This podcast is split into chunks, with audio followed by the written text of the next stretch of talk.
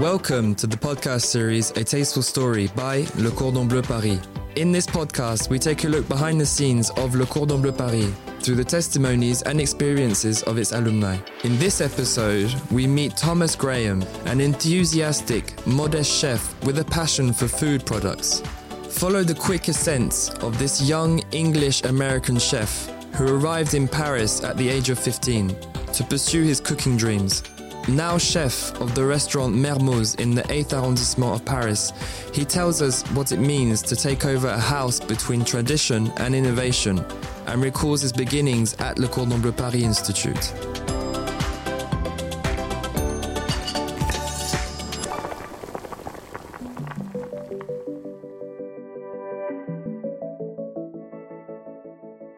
Thomas Graham. I'm 29. Um, I currently live and work in Paris, France, and I am the chef of a restaurant called Le Mermoz in the 8th district. I was born in England, but um, when I was five, my family moved to Los Angeles in uh, California, and uh, that's basically where I grew up. I, I was there until I, until I was old enough to move to France to go to do um, Le Cordon Bleu. I was, um, I think, maybe a freshman in high school, like 14, 15. That's when I really started to get into it but once I was in, I was really in. Like, it, I became um, uh, really very interested, like rather quickly. So I really fell in love with like working in kitchens and like uh, you know like customers, clients, the whole the whole sort of ambience of working in a professional kitchen. I, I actually came to Paris when I was um, 15 to do a, a short one month internship. Um, in like a little a little restaurant in the seventh, and they helped me to understand that I had a lot of work to do, um, if I really wanted to do that properly. So I wanted to do a school to kind of get my basics down before I went back into another kitchen. I graduated in 2012. I wanted to come to do um, the institute in Paris because I, uh, I really wanted to have the experience of moving to another country and learning another language. And like internationally speaking, um, French cooking has the reputation of being kind of like the like the best basically. And that's what that's what who I wanted to teach me basically. I wanted to learn from French chefs in their academy in Paris. As I was doing the culinary diploma um, we would always have um, I believe it was three hours of demonstration for a couple of recipes. I think they would give us like two or three recipes depending on how complicated they were per lesson.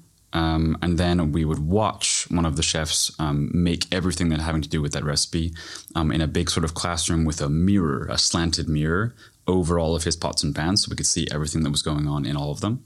And then afterwards, after we had seen the demo, we would go into a practice kitchen where everybody had a sort of little post, and uh, then we would make those recipes with like a chef that was guiding us and everything. I think that we would only um, ever have one of those sort of like uh, classes per day because they would they would end up taking up pretty like most of the day. It was three hours of demo and then three or four hours of like like practical um, lessons.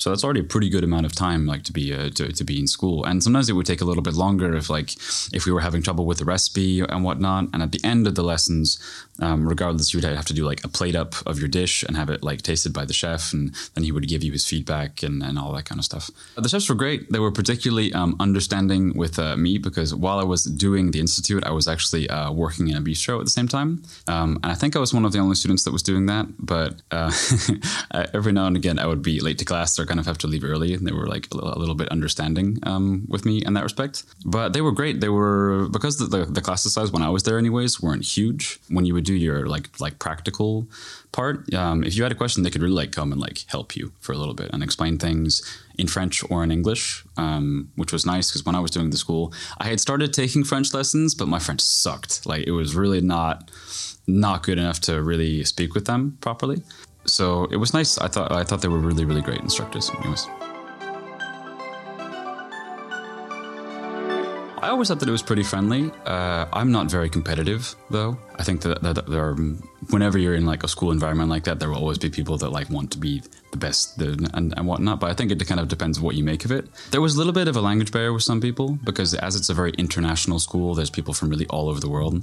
So sometimes it can be a little bit hard, especially if you don't speak English to communicate with everybody, but that wasn't like a huge problem. I think that if you speak English, you'll be just fine. Um, when I was doing the school, anyways, they um, for all of the demos and the practical stuff, and I mean, kind of like wherever you're at in the school, really, most of the chefs speak English, but then they also have a translator as well, just in case there's really like a prop like something that's really specific that like a French chef wouldn't necessarily know how to explain in English.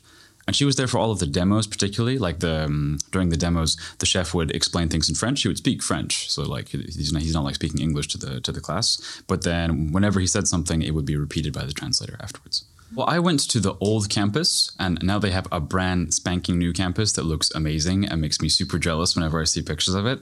Um, but the old campus, it was uh, really it was more rustic, I would say. Some of the um, like materials that we were working with, they, they, were a bit older. It was more kind of like copper pots and pans and the gas stoves. Now I think they're they're using inductions. I mean. Um, so I think that maybe they have a bit more of that now, but we were learning kind of like real classic French cooking um, with like how to, how to make basically everything with a pot and a pan and that's it. But I think that was actually kind of a good thing in a way. Anyway, like that's I have definitely kept that with me um, in my in my career, and I think that it's been pretty handy to know how to like really just like make it work with a pot and a pan. You know, when I was 15, I did a, a one month internship, um, but kind of just like to test being in a professional kitchen. Like what really happened was. Um, I, I was getting interested in cooking, and my dad was uh, kind of noticed this, and um, so he found me this internship at a restaurant in the seventh. It was like, "Go for a month and see if you really like actually doing it."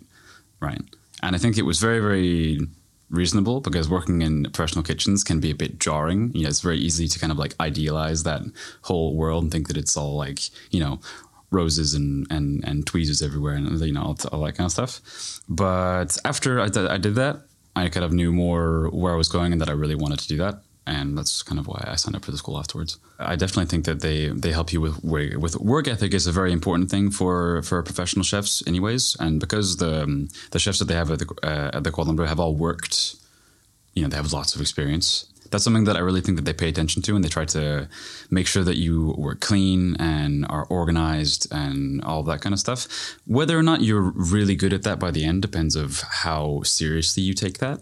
But um, they'll they'll give you all of the all of the keys um, to be able to to go and work in a professional kitchen afterwards. Anyways, I think that um, they gave me a really good idea of the basics and showed me a lot of things, but as I've gotten older and I've worked for a lot of uh, like amazing other chefs, I've been more influenced by my practical experience than I was by my studies. But I think that I would have had a much more difficult time of really breaking into working in professional kitchens if I hadn't kind of had the basics down, at least a little bit.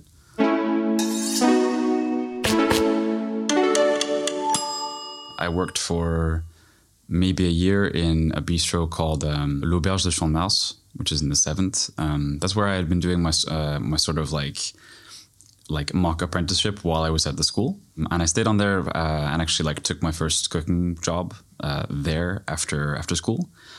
I stayed there for about a year, but then um, I told my chef that I really wanted to learn more about pastry. So he sent me to um, a friend of his restaurant, which unfortunately is closed now, called um, Le Versance, which is right next to Bourse in Paris. And he gave me uh, like a chef de partie pâtissier position, um, which was a lot of pressure because that because as I explained, I didn't really know how to do pastry. I was, like I hadn't done a pastry diploma, so I, I, like I was like, ah, that's like really a weak spot for me. I need to learn a little bit more about pastry. But then he kind of like threw me into the deep end of like actually just having to have that position right away. But I stayed there for maybe it was uh, maybe another year. Um, and after that, I met somebody important, Amelie Darvas, who I would then work with for, I think, the next six years. She had just opened a restaurant called Haikai on the the Quai de Jemmapes um, in the tent, and I worked there uh, for a couple of years. Got promoted from uh, like commis up to sous chef, and then we closed that restaurant. Once it was closed, I did an internship at Noma in Copenhagen for I forget really how long, but for a while, which was obviously a huge experience that I learned a lot, um, a lot from. And it was actually funny. It kind of made it, it, it, while working there. It kind of reminded me a little bit of the school because it's like a huge, very international space with a lot of uh, like other interns and whatnot. So it, it reminded me of, of, being at Le Cordon Bleu a, a little bit in that way because like there were so many people speaking so many different languages and all that kind of stuff. After I was done there, I came back to France and opened Aponem with Amelie as well, um, which was in the south. It was in uh, Languedoc, in a tiny village called Vailhan. I was there uh, during like all of the um, the work that was being done on the restaurant. We were like we made a little like a little garden to grow herbs and vegetables and all that kind of stuff, and like built the dining room and the kitchen, all that stuff. Um, we opened and uh, we won a Michelin star in the first year. After after she got the star, I, I left because I'd worked with her for an awfully long time, and I wanted to do some other things. Came back to Paris, and um, after about six months, I took the job at the Mermoz. I went a little bit quick when I was talking about um, what happened after the star with Amelie. I came back to Paris and I, I took a job at a bistro called the La Table Cybèle at Boulogne. Briefly, I think I was, I was there for maybe a couple of months and just like working as a chef de partie. And then the owner of the Mermoz um, messaged me on Instagram, I think, or Facebook. I can't remember. One of those, uh, saying that he had a proposition to, to make. And then we got in contact and I did a trial a trial like dinner for him, and that was it. Then he gave me the job. I was super stressed out about it, of course. Um, and taking uh, your first chef's job is scary. Uh, because it's like uh, it's the first time that like you know if you like if you make a mistake it's on you you know it's like it's it's like your name it's like everybody knows that it's like that you know that you're the, you're cooking there and whatnot. Um, whereas like when you're a sous chef or, or something like you, it's I know it's just different. You don't have the sort of real weight of the responsibility of all of that. So it's scary. And it's also i'm like uh, i'm pretty like shy really. Uh, so i had to change my, my, my kind of like it's like my personality almost to get to be a little bit more like directive and, and imposing and like be a little bit more organized to have a big team. Because now we have a team that i that like i kind of need to really take care of properly you know? Well, I think it, uh, the most important thing for, for me is not really like looking at the resume or anything like that. It's more um, having them come to the restaurant and see how they are with the team that we already have, if it's kind of a good fit, and um, if they are able to like you know be kind of humble and like want to learn things. I don't I don't usually have like really really high expectations right off the bat of anybody, like it, especially if it's um, if it's like an apprentice or an intern particularly. But if we're going to hire somebody to be like a chef de partie, as long as they're they're, like they are willing to learn and like that's kind of fine you know? Like whenever you go into a new kitchen anyways even if like if i was to take a, a, job in like somebody else's kitchen i know how to do things but they have their ways of operating that i would need to learn anyways. So i think that that's really important when you're hiring people that they have this like kind of flexibility and like not, not being too like stuck in their ways. You know what i mean um, that's something that I look for, anyways. It was difficult. It was a bit jarring at first because, um, particularly when when you're working in, in other kitchens and when you start to kind of you become a, a good cook. Like chefs will want to show you how to like cook things when you're chef de partie and become really good at that. But then when you pass from like sous chef to chef, now like you're really having to manage people. Whereas like and nobody really will teach you how to do that.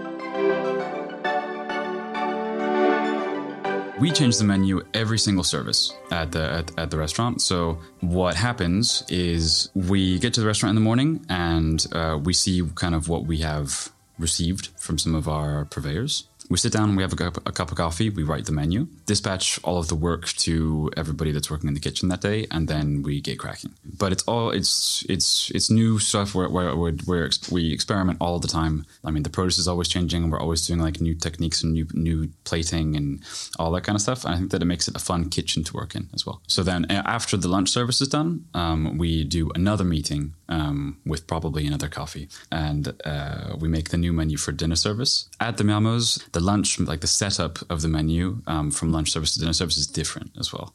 So for lunch, it's more um, sort of like classic bistro. You have um, three starters, three main courses, um, like a couple cheese options, and then two desserts. But for um, dinner, it's uh, sharing plates.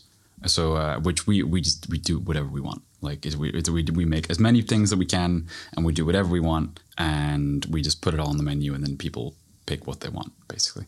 When I first started, I had a little bit of trouble with um, portion sizes because because I, would come from sort of like a like a gastronomical background. Um, making portions for a bistro, I w- like wasn't natural for me. It, I always felt like oh, it's too big. Oh, it's like so much food. Uh, um, because for when you're doing tasting menus, it's like very small like kind of like snacks and like play, you know, it's really like little thing, like little bites like that. But I got used to that over time, and, and now I think we're kind of good, if not a little generous now, actually. The difficult thing about about taking over the Mermoz was that I was following um, somebody who had done a great job. Manon Fleury is a very talented chef, and um, following after her was was difficult because I mean the bar had been set very high, so I, re- I really needed to not you know I needed to not screw up basically.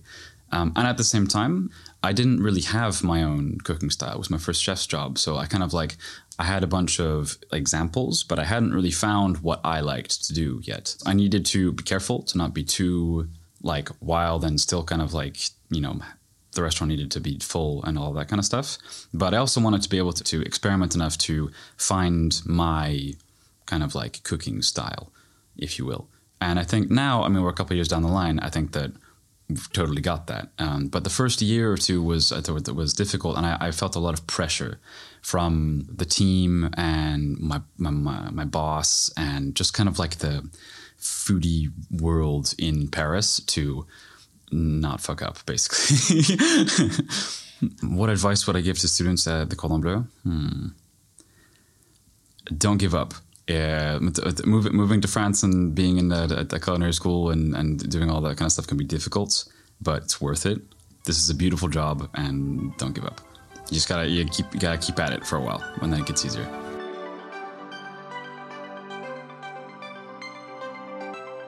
Thank you for listening to A Tasteful Story, a podcast from Le Cordon Bleu Paris. See you next month for a new episode. Until then, don't hesitate to subscribe to this podcast so that you don't miss any episodes and can continue to listen to the stories of inspiring alumni. For more information on Le Cordon Bleu Paris diplomas, please visit cordonbleu.edu slash Paris and all of the Cordon Bleu's social media.